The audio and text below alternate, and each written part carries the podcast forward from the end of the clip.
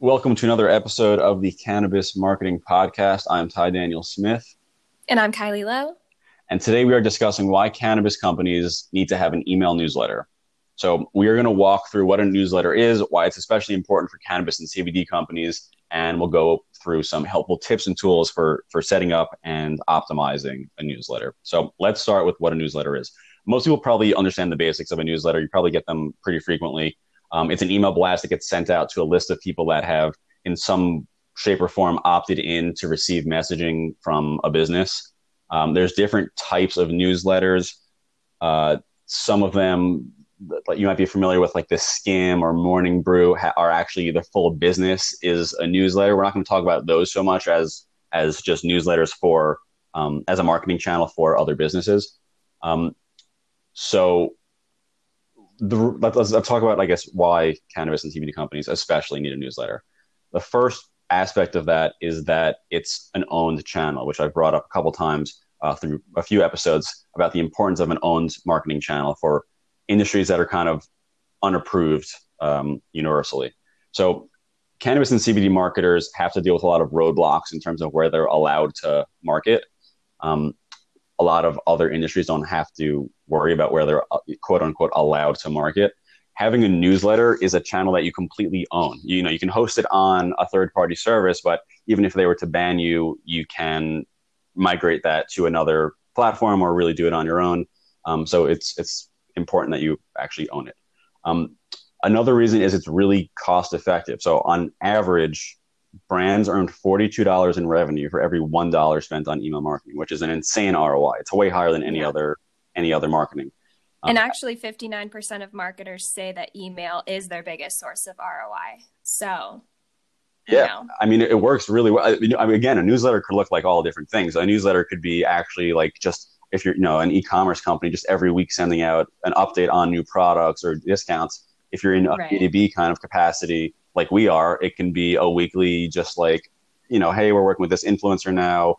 Um, you know, we are offering this service, just or hey, just wanted to check in. Uh, we see a lot of sales just from that, just mm-hmm. general kind of follow up. Um, and that's that forty-two dollars in revenue for every dollar. That's as of 2019. Uh, Carly, I believe you checked 2020, and it's about mm-hmm. the same. About the uh, same, yep. And in 2018, it was 32 or 36 dollars. I forget um, but it is getting more cost effective. So uh, it's definitely something to jump on now. Um, in a minute, we'll go more into exactly which tools to use to, to host a newsletter and, and to send it out. Um, but in general, the basic versions of, of, most hosting platforms are 10 to $50 a month, which is not bad at all. Um, and it's just, it's yet another channel to engage with your audience. So like we said, hosting a newsletter is inexpensive, both from a time standpoint and from a money standpoint. Um, so if you're not hosting, if you don't have a newsletter, you're kind of missing out on a, a pretty, pretty layoff type uh, way to re-engage with your audience, especially if they're opting in. They're just asking you to market to them. Right. And 73% of millennials prefer businesses to communicate over email.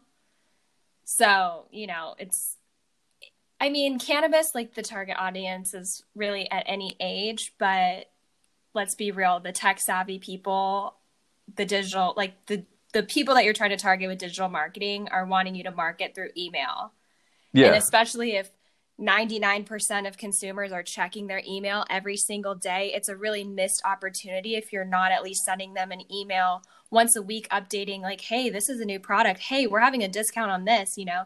Even if it's people nothing check- special, even if the content is right. nothing special, it just reminds people that you exist. Right. And you're keeping in contact with them. And if exactly. they don't want to be involved, you know, they'll opt out. yeah. So let, us go into some uh, tips and tools now for for setting up and optimizing a newsletter, and just in general how you should run a newsletter. Um, use I, I always recommend this. Use double opt in to prevent spam and fake email registration. So double opt in, if you're not familiar. Um, means that when someone submits their email address to a form to join the newsletter, it's going to then immediately automatically send them a newsletter just saying, you know, please confirm your subscription. Uh, the point behind this is that you can't fake email addresses on there. Um, you can't sign someone else up for a newsletter. So it's going to make your your list way cleaner, which is going to help with open rates and click through rates. Um, yeah, it's going to be people who actually want the content. Yeah, and it's all real people uh, because yeah. they had to click the button in the email.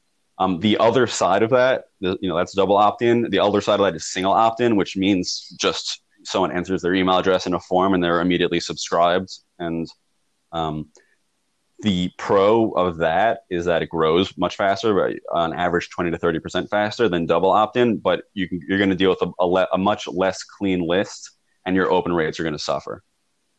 Um, yeah. So that's that's one thing to keep in mind. Um, also, make it really easy to opt in. That's it's kind of an obvious one, I guess, but don't ask users for for too much information. Um, you know, we work with a lot of companies and we help them set up newsletters, and we have a couple of our own newsletters. I prefer to ask only for email. Some prefer to ask also for a first name and a last name and maybe a mobile phone number.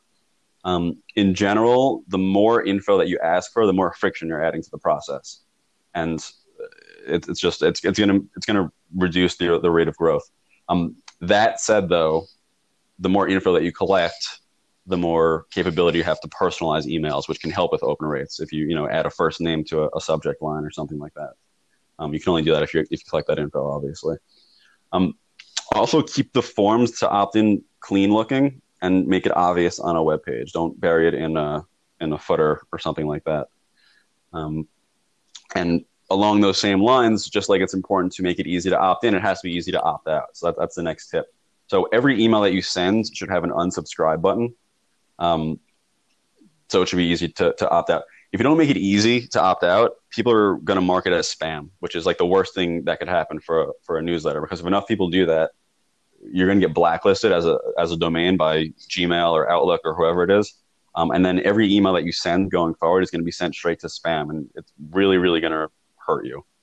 Um, that's like the worst thing that could happen. So, so again, make it yeah. really easy to opt out. Hard to come back from that. yeah, it really is. So, I, I mean, so one way that people use to mitigate some of that risk if they're afraid of being marked as spam is um, when a domain is blacklisted. So a domain would be like, for example, you know, canabound.io is a domain. Um, you could actually send emails from a subdomain. So I could do e.canabound.io um, which would be registered as a different domain. Um, and you know, if that was to get blacklisted, we could still use other subdomains. That's kind of like a, a hack I've seen some people use. Um, but in general, if you're doing everything by the book, uh, you don't have to worry about it. Um, also, keep a consistent posting schedule. So, email inboxes are easily cluttered you know, I, I, I keep my email inbox really clean because I hate waking up to, you know, 150 emails from things that don't really relate to me. So if someone's going to opt in and let you occupy some of that space, it's kind of a big deal. And, and you should make sure they, they know what to expect um, and, and try to stick to a, a, a consistent amount of volume and schedule. Um, I prefer to do things once a week, but it really depends on, on the amount of content you have to share. So another big thing that, that people ask about a lot is uh, buying an email list, which is something I, I'm very adamant against. So it's a it's a big time shortcut, which in general shortcuts in marketing is is almost always a bad idea.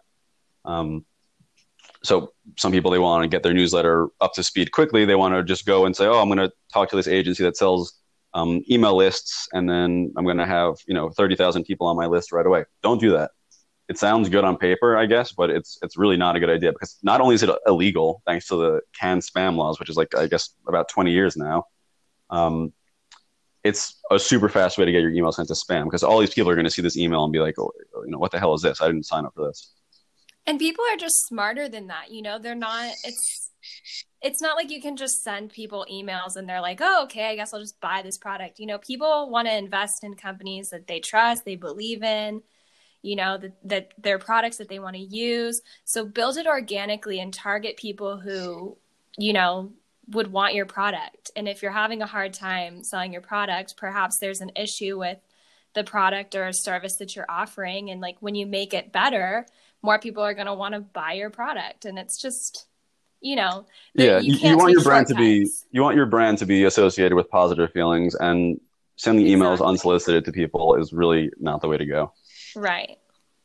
All right, so let, us go over uh, quickly some some tools to make hosting a newsletter easier. So the big platforms are let's see, Mailchimp, ActiveCampaign, HubSpot, Campaign Monitor, uh, Constant Contact, and Substack, which is more for personal, but it's still you know worthwhile to mention. Um, let's see. Of those, I've used personally Mailchimp, ActiveCampaign, HubSpot, Substack, and Constant Contact. Um, Mailchimp is probably the the best, most comprehensive, built especially for hosting a newsletter. Yeah. Um, but it is important to know that some of those on the list, including Mailchimp and Constant Contact, have explicitly said um, cannabis companies should not use us. We're gonna we're gonna ban them. Um, but that being said, I do know a fair amount of companies that are using them without issues. So it's kind of just like you know back up your list, and Yeah. hopefully you don't get banned. It's just you know it's not a big deal if you do because you can you can migrate pretty easily to other platforms. Who knows? Maybe they just have to say that. Yeah, yeah, exactly. Always worth Um, a shot. Exactly. So again, these these services usually cost between like ten and fifty dollars a month for the basic version. Um, after that, it will be a price based on the number of users that you have. Um, so again, that ties in with you know use double opt in, so you're not overpaying for users that aren't actually engaging with your emails at all. Very true. Um, and that will that will be it for today. Um, you know, we're super fond of email marketing. It's super high ROI. We get a lot of business from it as an agency, and a lot of our customers, you know, see really good results on it as well. If you're planning on using a newsletter as part of your growth strategy, please reach out to us. We'll, you know, point you in the direction of some some good resources, and we're just happy to chat about it. Um, you can email us at info at canabound.io. Um, and as always, if you found this value, this episode valuable, excuse me, please remember to uh, rate, review, and recommend this podcast to your friends. It, it helps us grow um, and continue to create more content. And uh, we uh, join our newsletter, canabound.io slash newsletter. We send out weekly tips uh, for marketing specific to cannabis and CBD brands. So if you're interested in that, check that out. Um, all right, guys. Thank you for joining us. That will be all. Catch you next time. See you later.